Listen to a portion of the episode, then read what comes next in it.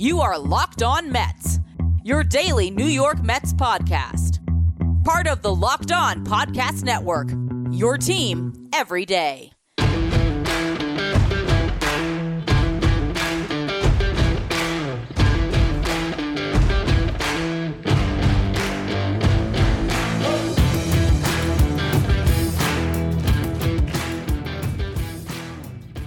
Hello to all you amazing Mets fans. You're listening to Locked On Mets, part of the Locked On Podcast Network, your team every day. Thank you for making Locked On Mets your first listen every day. Locked On Mets is free and available on all platforms, including YouTube. Buck Showalter won the NL Manager of the Year, the fourth time he has taken home a Manager of the Year award, and the first time the Mets have done so in franchise history. I'll discuss him winning the award in the first segment. Then in the second segment, I want to dive into the narrative that has followed him throughout his career. Does Buck Showalter need that World Series ring to validate what has been an otherwise outstanding career as a manager? Then we'll close out the show today with a little bit of news. The Mets picked up a reliever who throws very hard, and they did not protect one of their top outfield prospects from the Rule 5 draft. Before we get to any of that, though, I'm your host, Ryan Finkelstein. If you want to find any of my work, follow me on Twitter at Finkelstein Ryan. You can also find some of my writing at justbaseball.com, where I work as the managing editor. Now, Buck Showalter wins the Manager of the Year for the fourth time in his career. Uh, you look at the vote breakdown, it was him, Dave Roberts, and Brian Snitker as the finalists. He received 8 of the 31st place votes, 10 of the second place votes, which got him 77 points. You have David Roberts, who had eight first place votes.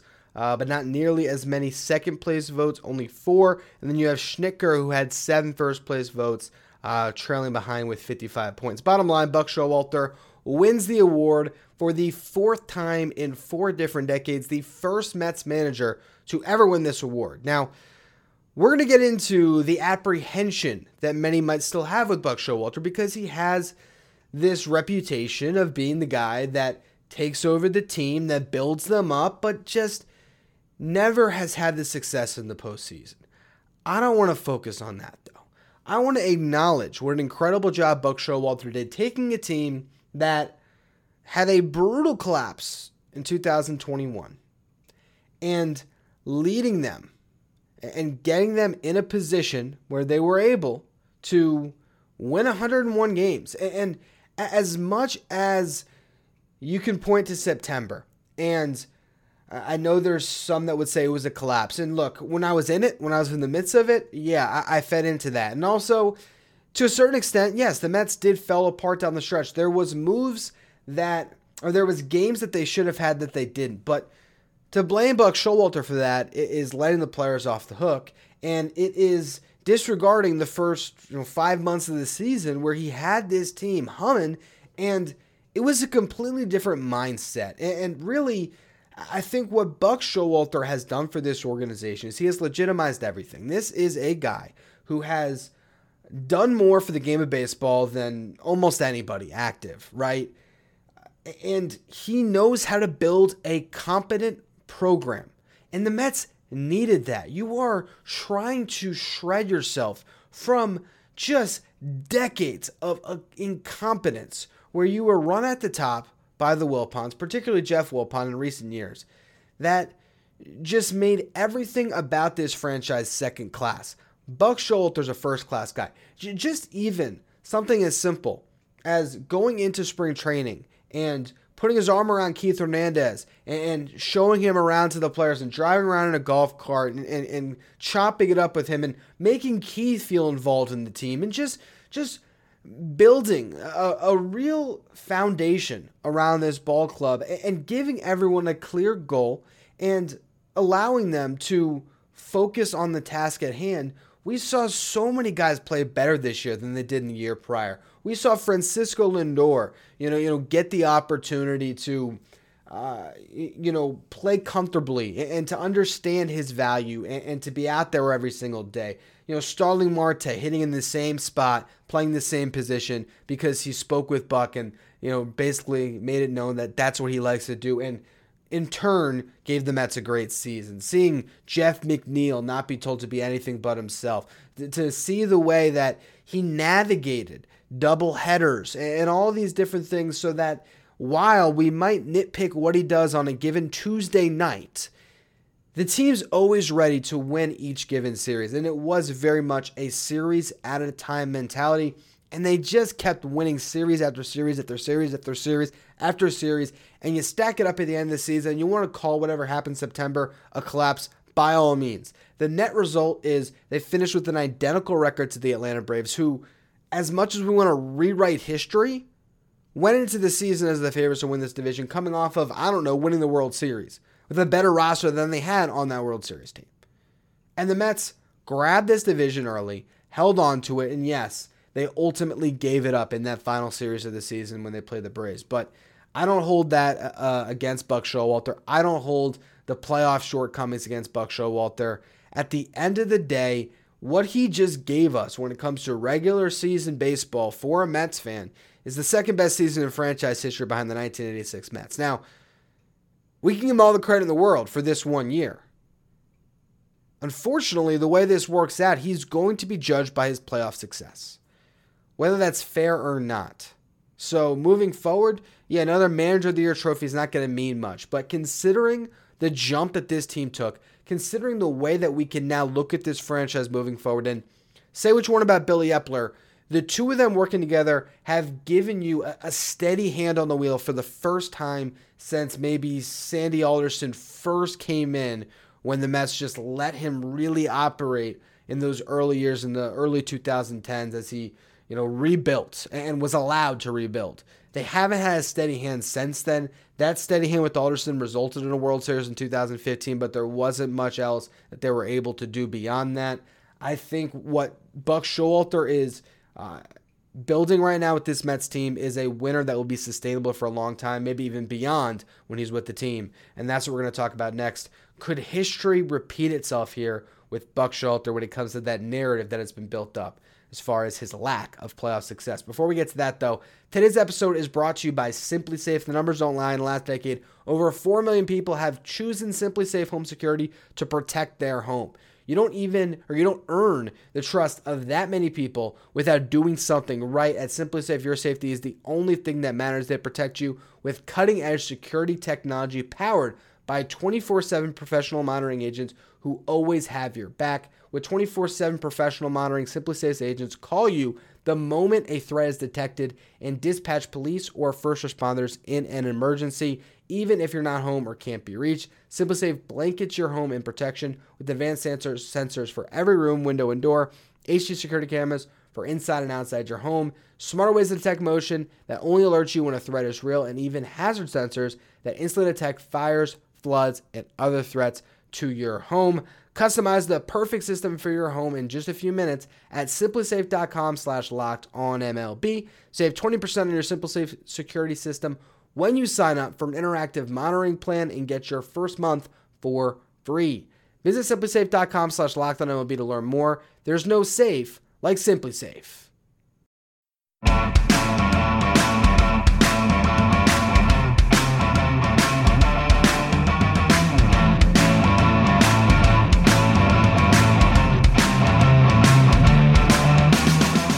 Now, Buck Showalter has been the manager of the year before. This is the fourth time he won the award. And if we go back across his managerial career, there has been that constant narrative built that he is the guy that builds up your organization, that helps develop your farm system, that gets you ready to win, that wins a little bit in the regular season, but never gets the job done in the playoffs, never wins the World Series. That started with the Yankees, and you can't tell me that that was his fault by any stretch of the imagination. Um, you know, he won the award in 1994. He took the team, um, which had been under 500 for his three seasons prior to coming aboard. They won 76 games in year one, went 84 and 74 in year two. Year three, they were on a 100 win pace, but the strike happened in 1994. Again, that is when he won the award. Uh, 1995, they lose in the ALDS. He's fired. The Mets win four of the next, or the Mets. The Yankees win uh, four of the next five World Series. Then he builds an, an expansion team up in the Diamondbacks. They become a 100 win club in their second season. They ultimately lose, though, in 1999 in the NLDS to the Mets. When 85 games in 2000, he is then let go. The Diamondbacks go on to win the World Series in 2001. I don't think that either of these teams won in spite of Buck Showalter, particularly the Yankees. They won four of the next five years. You want to say Joe Torre's incredible? By all means. You know, he's a Hall of Fame manager. All right. I, those teams would have won a World Series if Buck Showalter was allowed to manage the team from you know 96 to 2001 they probably still would have won four at least won three so uh, at times we give the manager too much credit and we also can um, you know debit them a little too much we, we can take too much away from, from what they brought to the table if the team fails uh, to meet expectations in the playoffs and, and buck showalter hasn't shied away from any expectations at any point in his career and he's not again with the Mets. But I, I, know that narrative is frustrating. And you look at the other two times he won the award. He won in uh, 2004 at the Rangers. That's a team that ultimately did have some playoff success after he left, but that was a little bit further down the line, a couple years beyond when he was with the team. So I wouldn't really read into that too much. And then the Orioles in 2014, who obviously have not had any success really since he left, although this season they finally started to be competitive again. Bottom line here, I think Buck Showalter is a fine manager. Now, at times, and certainly down the stretch, did he do a couple things that were head scratching? Absolutely. We just saw Dusty Baker win a World Series with the Astros, and we saw the way that team rallied around him after they won. It was really about Dusty. I think we could see the same thing happen with Buck Showalter. I think the players love him in New York, that they want to win for him, that they're playing hard for him, and that's all you can ask out of a manager these days. As much as you want to get into the in-game decisions or who's um, you know, in the starting lineup each day. Obviously, those are decisions that Buck makes, but they're decisions he makes in conjunction with an analytical, an, an, woo, an analytically driven uh, front office. And, and, so there's a lot that goes into it. And I've always said that throughout my entire time hosting this show, whether it was Mickey Callaway or Luis Rojas or now with uh, Showalter here, you know, we so often are difficult and hard on these managers when a lot of it is out of their control. But that does not mean that he's going to be able to completely escape that narrative that is built up around him. And if the Mets don't get it done, which could have nothing to do with him, if it's not this year, I, I think he'll get at least uh, another full season beyond this one. I, I think Buck Showalter has earned the right to stay in this job for a bit, and I think that Steve Cohen likes Buck Showalter a lot let's just say the next two years the Mets make the playoffs, but they never make it past the NLDS. At a certain point, the the finger will, will, will be pointed in his direction and he'll be blamed. That is how this works. It's the rough seat of being a, a big league manager. But if in 2023 the New York Mets go on a remarkable run and they win the World Series, their first since 86, you're going to see the same groundswell of positivity that has risen around Dusty Baker. Everyone will be coming out of the woodwork to talk about how he was always destined to be this World Series winning Hall of Fame manager, and that's going to validate everything. And I think Dusty Baker uh, really kind of showed how frustrating that could be the way he was answering some of the questions after, where he was like, you know, obviously this is something that he wanted. Things can be out of your control all you do each year is try to put your team in the best position to win. Um, he had good ball clubs, and you know I, I, remember after the, the the presser or after the game six when they won the World Series, Dusty said something along the lines of um, bringing up his first team where I think he won a manager year. He's won three manager years. It might have been um, one of the early teams. I don't remember what was it, a Giants team potentially that he had. Um, but he alluded to a lot of the great players that were on the team, and then I think he might even said it was after the strike where a lot of players got sold off or whatever it was, but basically just pointing to the things that are out of your control as a manager.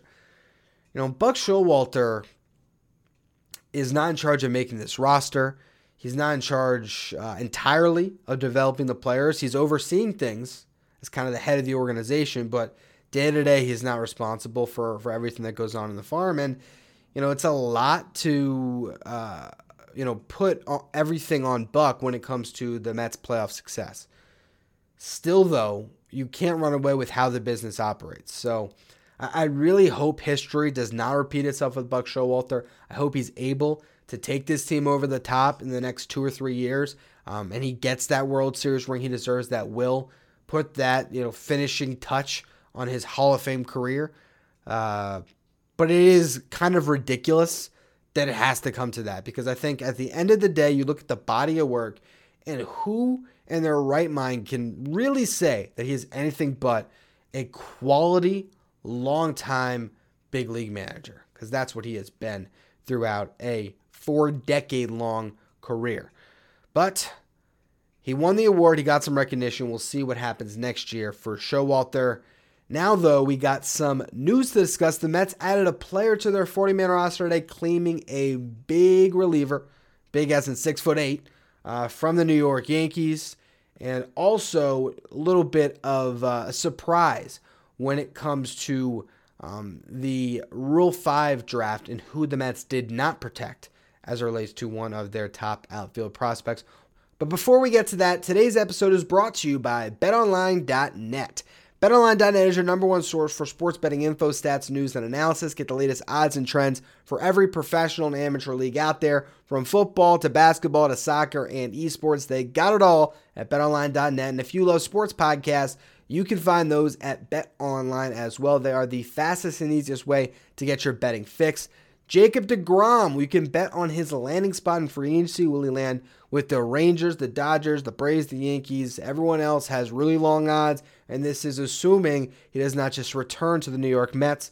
My advice maybe don't bet on that one because I think DeGrom is coming back. Head to the website today or use your mobile device to learn more about the trends in the action. Bet online where the game starts.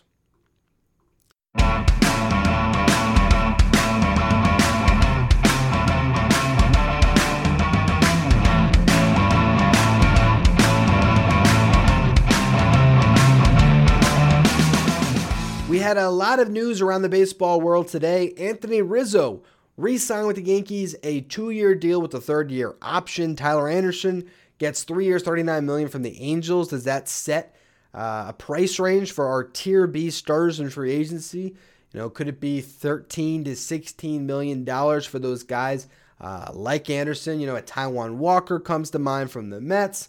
Um, you know, whether that is Martin Perez, who did accept the qualifying offer, so he's off the board. But Jose Quintana, Jameson Taillon, uh, there's a lot of guys in that range. Chris Bassitt kind of leads the pack and will probably get a little bit more than all of them. But uh, interesting to see that market begin to form on the starters. Uh, I wonder if we could see a lot of them fly out the board. If that is the number that we have here, I, I thought Anderson would get a little bit more. Uh, but also at the same time, you look at his career track record before this year when he went to the Dodgers, and I mean, what were we really betting on um, moving forward with Anderson? Uh, if you told us a year ago that he'd get a three or $39 million deal, we'd say you're crazy. So uh, nothing wrong um, with the Mets missing out on him. Uh, as I said, Perez accepted the QO, as did Joc Pederson. That's a little bit surprising. Uh, I thought he would stick it out for free agency where he could have got a three or four year deal, but betting on himself at a place that he likes at a high salary number, it's a $14 million raise for him. Basically, he went from six to 19.56. Um, and betting on himself again, uh, you know, to have a nice season and to go back into the market without the qualifying offer attached. I, I do think that teams would have been hesitant to give up a draft pick for Joc Pederson, uh, including the Mets. So maybe next year he has a better market for himself. He can maybe get that three or four year deal. All of this, uh, as it relates to the Mets, is not significant, but they did add a player today, Stephen Ridings. Six foot eight, 245 pounds, right hander, touches 101 on the fastball, has a cutter at 88, a slider at 86. Could be a big time strikeout weapon, but not a lot of time in the big leagues. I mean, debuted with the Yankees in 2021. The Mets claim him off waivers. Not a lot that we can really go off of here on what he's going to be. Um, you know, just just not a ton of big league experience minor league experience, even a little bit limited, just always coming out of the bullpen. This year had shoulder impingement, so a, a shoulder injury that kept him out all year. That's really concerning. You can't look at this more than a death move. Last year, I made way too much about Sam McWilliams and the Mets' decision, or was that two years ago? That might have been two years ago at this point. Um, just like to a certain extent, I made too much out of the uh, Oh, wow, I forgot his name already. Nick Plummer. Jeez, got it, got it back quick. Uh, you know, the Nick Plummer signing this offseason. You know, there's guys that you bring in that have uh, a high ceiling, so to speak, but the floor is pretty low.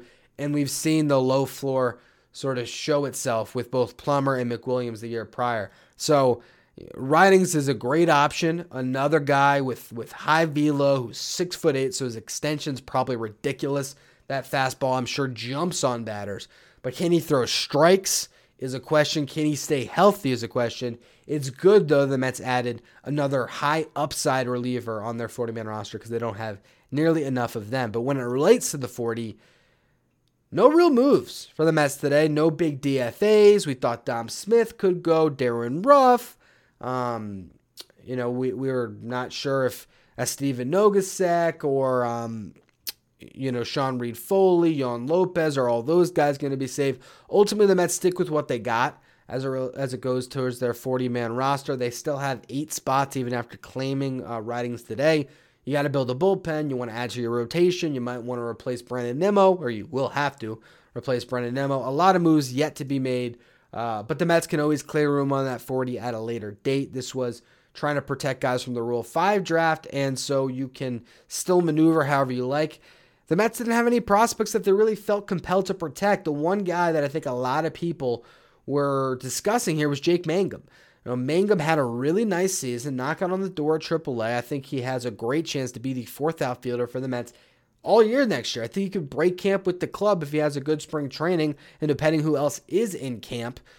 But are other teams out there going to claim a guy that's, you know, going to be 27 by opening day whose ceiling is that of a fourth outfielder? There's bigger fish to, to, to fry or bigger fish to grab um, in the Rule 5 draft than Jake Mangum. So I guess the Mets are just betting on that. I don't think this is a reflection on how they feel about Mangum, other than maybe knowing that they'll probably be able to sneak him through this Rule 5, hang on to him without putting him on the 40 man roster, which just gives you more flexibility. So a little bit risky. If it was up to me, I probably would have just added him to make sure you keep him around because I really do think that you're going to have to add him to your 40 at some point this year, regardless. But I'm not mad at it uh, unless another team does draft him in the Rule 5 and you miss out on him.